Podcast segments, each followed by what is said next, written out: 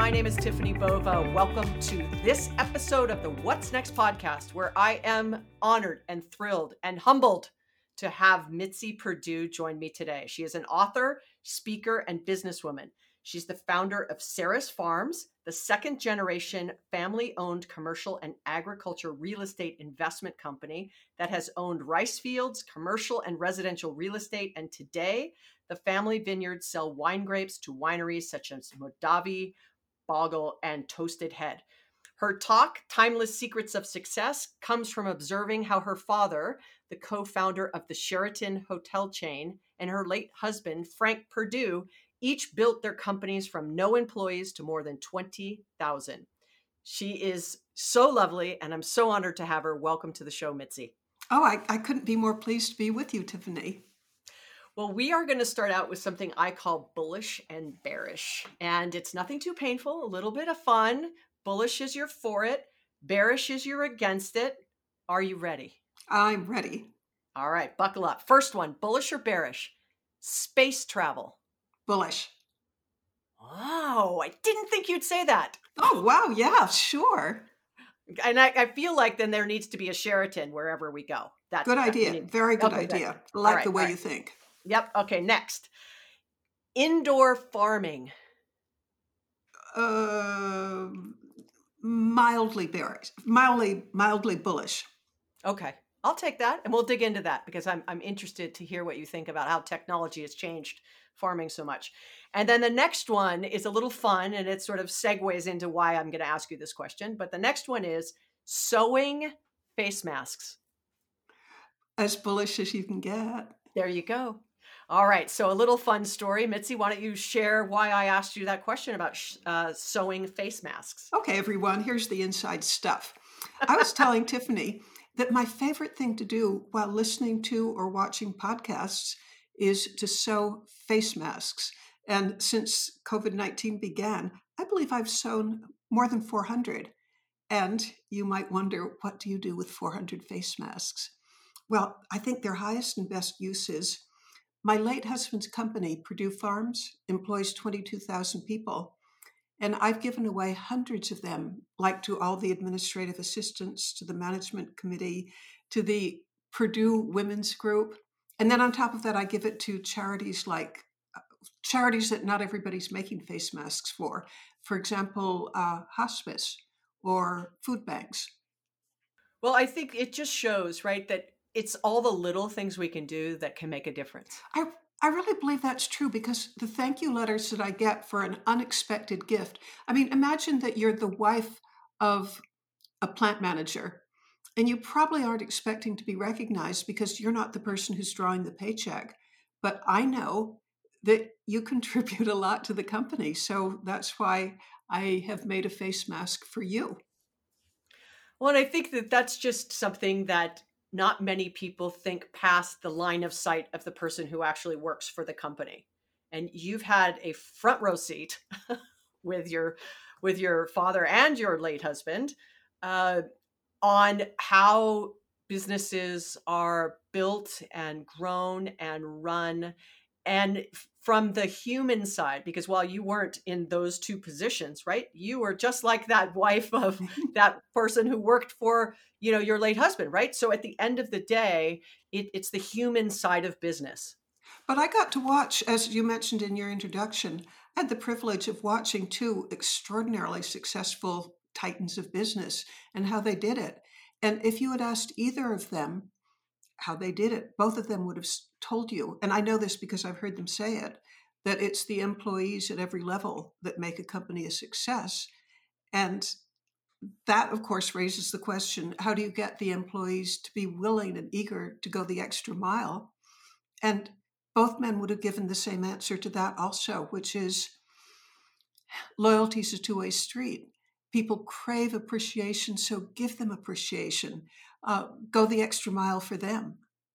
Yeah, and I think loyalty is something that is hard to come by. You know, many people say, I, it, I do it for the paycheck.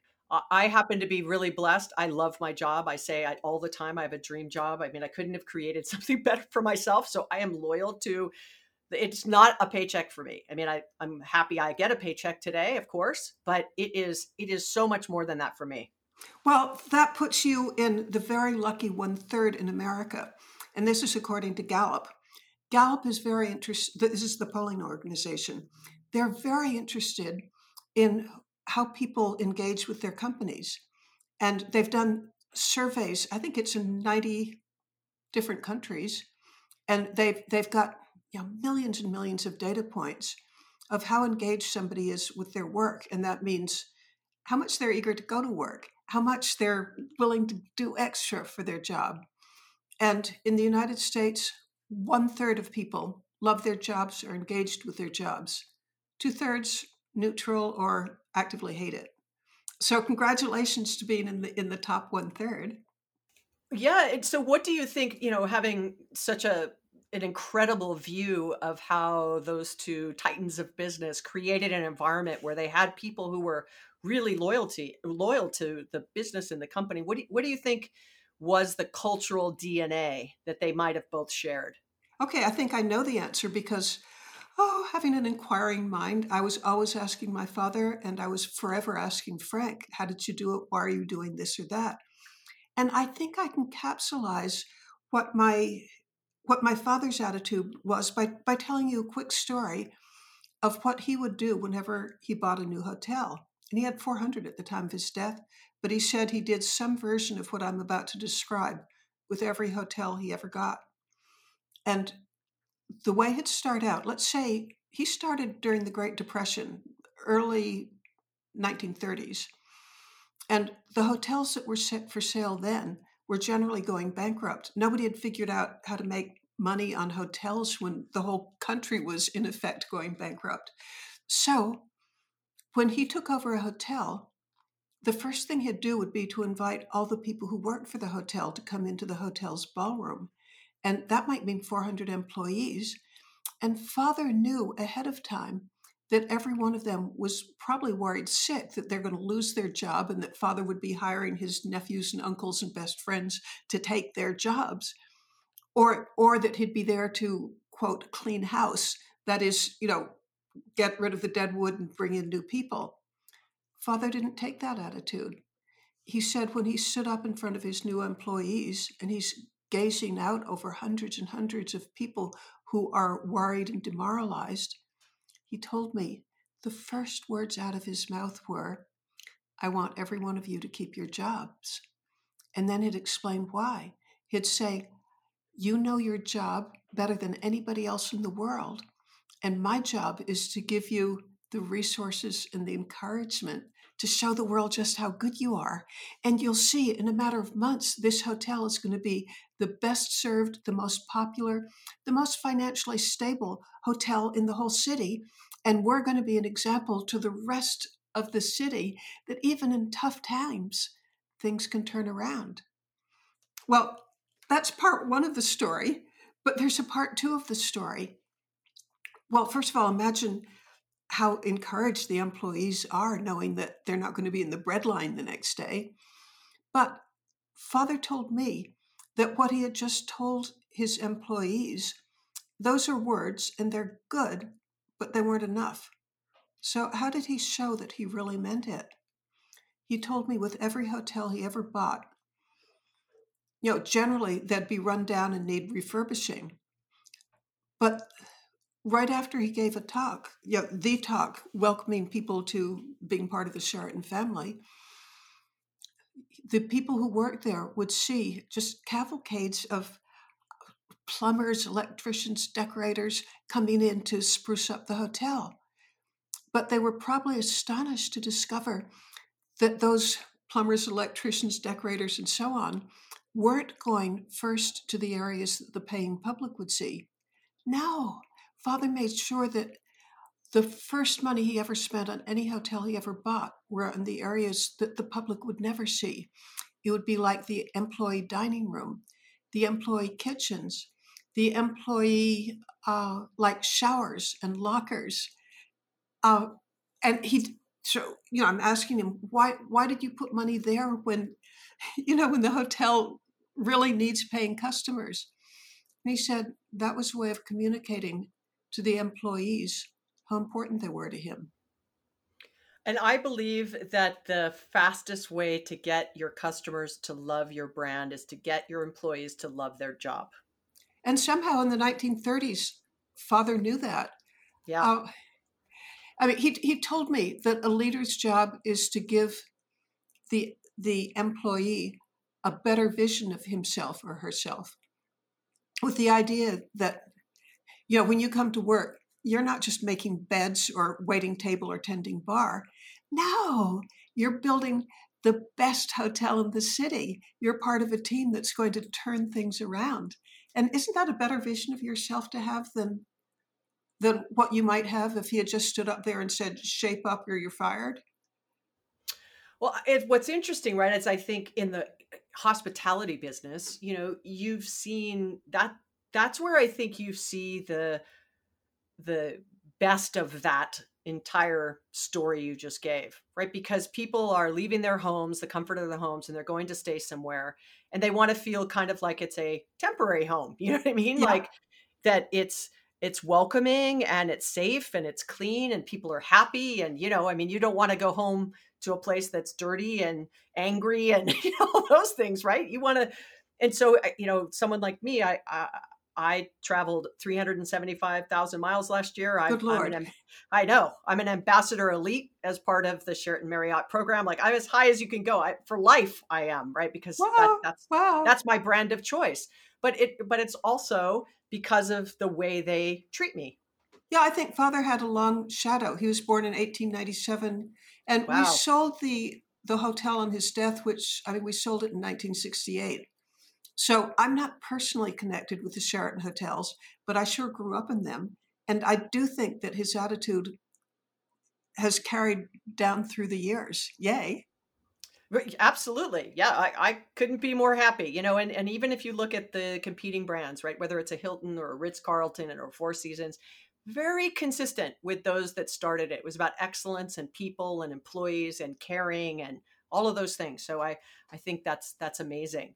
Uh, so now let me pivot over to your husband because I think Perdue Farms is another great example of you know leadership and people because uh, it's also a very people intensive business and and how you know how did that shape itself uh, over time?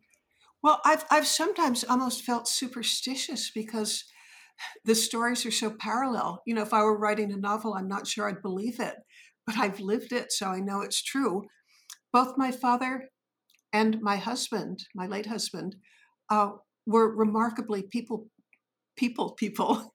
And as far as I can tell, Frank had just, I mean, he had loads of goals, but one of his major ones was the same one that my father had, showing the employees how important they were.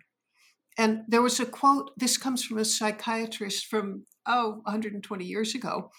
But William James once said, and Frank endorsed this idea the deepest principle of human nature is the craving for appreciation. And the number of things that Frank did to show that the people who worked with him were important to him. And I'll, I'll share one with you because I, I played a role in it. We had a goal of entertaining every single person who worked for the company in our home for dinner. And I suggested that to Frank right at the beginning of our marriage in 1988. And the reason I suggested it is growing up in the hospitality industry, I, you know, I, it's in my DNA that I just think that getting people together and having a good time is a wonderful thing. Well, Frank initially resisted the idea because he told me at that time they employed 16,000 people. And yeah, that's just way, way, way, way too many. But I sort of pr- pretended that I didn't understand that he was telling me no. And I said, let's have them in groups of 100 at a time. And he said, No, that's way too many. And I said, You know, this is August. I bet you by the end of September we could put it together. And he said, No, that's way too soon. But gradually he came around and, and liked the idea because it was a very, how about unique and personal way of showing appreciation to the people who worked for him, or he would have said worked with him. And for the next 17 years until his passing, pretty often three times a month would have groups of people 100 at a time and would have them in groups of people who knew each other because we knew that it might be kind of I don't know, unnerving to have dinner at the big boss's house. If you're, I don't know, if you're with your friends, it's going to be a lot easier. And so would have them like the accountants or the truckers or the veterinarians or the administrative assistants would have them in groups who know who knew each other. And we would have a great big buffet dinner. And at this buffet table, it was, I'm going to guess it might it might have been 15 feet long, and several people would be serving. But Frank would stand behind the buffet table with the servers, and Frank Perdue would wait on his employees. And you know, how many heads of Fortune 500 size companies would wait on their employees? And and that isn't even the end of the story. Uh, while while his guests, his employees were there, usually a hundred at a time, you know, he'd make sure that he talked with every single person, making each person feel important. And then at the end of the evening, he'd tell them you know, he'd get up in front of everybody and he'd tell what was going on in the company, you know, what was going wonderfully, what was a real hair raising problem. Uh, he'd, he'd just tell it, you know, in the most transparent way. And then he'd take questions from anybody. And then finally, at the end of the evening, in one way or another, he'd use these words. I mean, it, it would be different words, but it will always be the same thought. He'd tell them, I know the company wouldn't be what it is today without each of you. Thank you. And, you know, what must it mean to an employee to be entertained for dinner at the big boss's house and to be personally thanked? Well, I think it goes a long way. And I think there's such, eh, well, let me say this two ways. I think there was a tremendous lack of empathy, my opinion, for everybody listening, my opinion, a lack of empathy at the leadership level in so many ways. I think this pandemic has really, uh, in a good way, right, flipped that on its head. And you see a lot more empathy and a lot more connection and a lot more uh, of those little simple things that leaders and executives can do to make people who are you know back then it, it wasn't dealing with a pandemic right now everybody's anxiety level and stress levels and do am i going to keep my job? And you know the essential workers especially you know in in a lot of the plants like Perdue has right where we've had outbreaks and you know it, it's really stress stressing people out. And so I think that connection to to executives and leaders is really critical right now so I I hope I'm hopeful that it maintains itself, you know, through this, that we don't forget what we've all gone through right now. Because, you know, going back to what you said, the bread lines back then, it was sort of this, everybody was very grateful to have a job. And and here, a hundred years later, right? It's will this be what makes this generation more grateful for all the things that we have, and leaders for the people who are showing up every day and continuing to work. Well, the amount of gratitude I feel for, like, I don't know, the checkout person at the supermarket or the mailman or woman. Uh, you know, what would my life be without them? I'm so grateful. I hardly know what to do with myself. You but, make you know, masks. You make masks. Well, yes. Oh, I, I, I left out. I made masks for our entire local post office. How amazing is that? So I feel like I'm not a sewer. I don't think any mask I would make would ever be worn. However, you know, I think that's that. What a great little thing. I think if if you like to sew and you're listening to this, like make it for your postal worker. You know, tell them thank you and uh, yeah, and they, kind. I know because they tell me that it just means the world to them. You know, they they actually the period when I made masks for the entire local post office, that was a time I think we might be talking March, uh, where it was hard to get masks, and so it really made a difference to them. But they also told me that it meant a lot that you know just an ordinary civilian took the trouble to notice that they needed these things.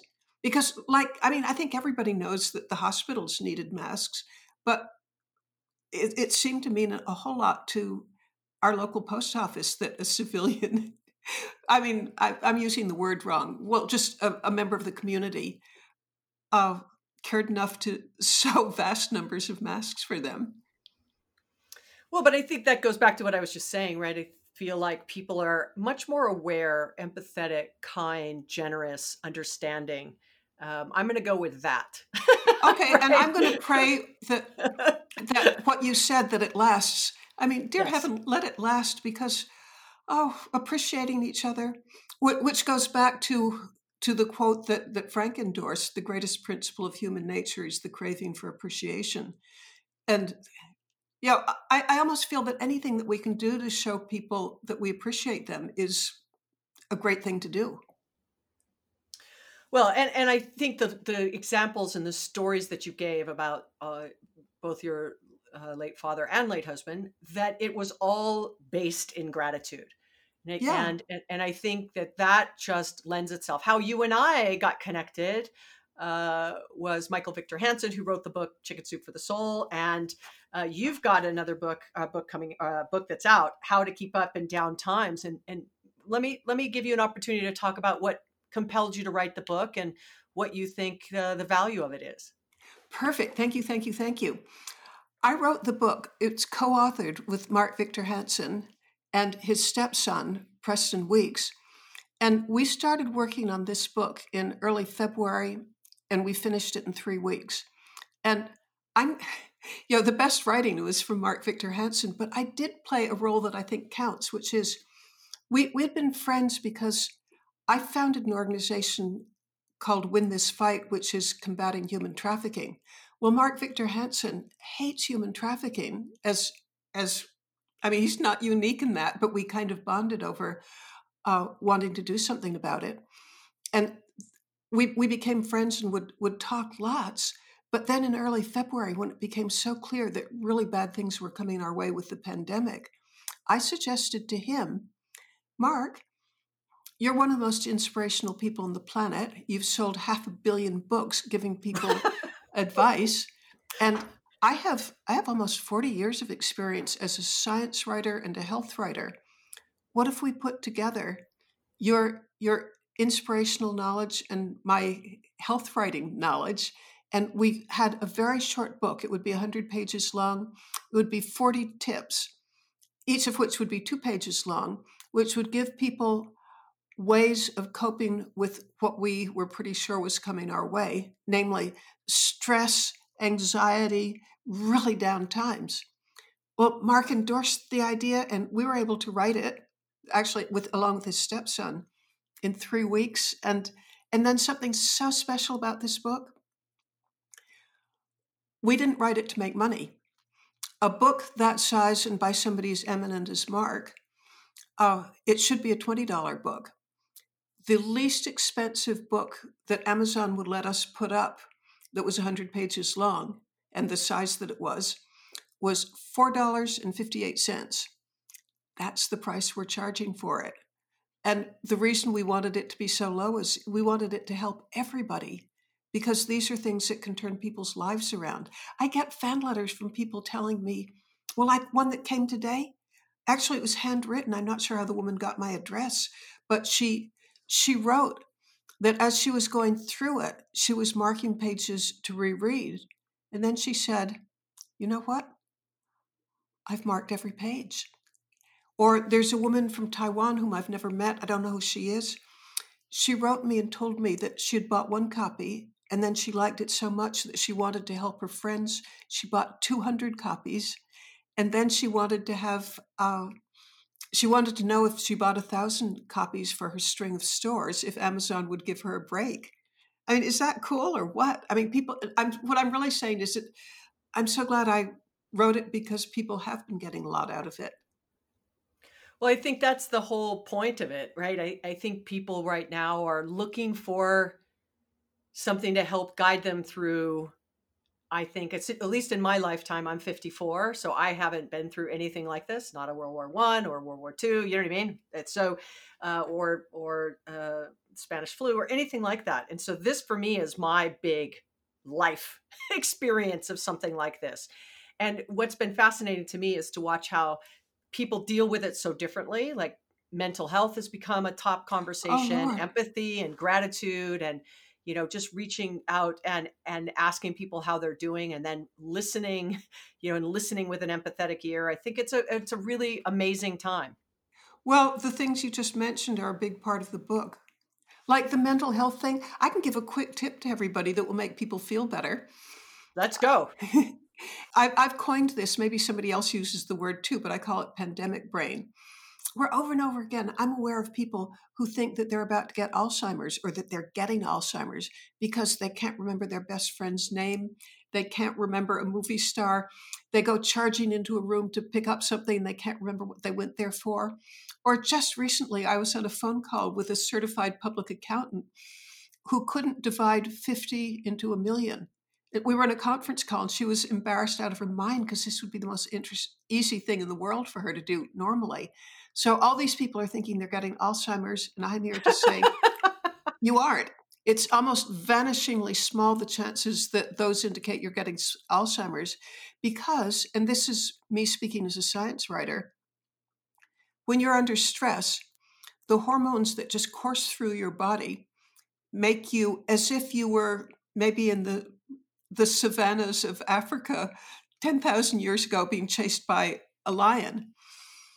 When you're being chased by a lion, all the energy of your body goes into fight or flight, and it doesn't go into. Uh, are we still here, by the way? We are. Oh, because my screen was just went blank. Eek. Nope, but as long we as are you... still here, Mitzi. We are still here. I, we're we're waiting for the end of this. Go.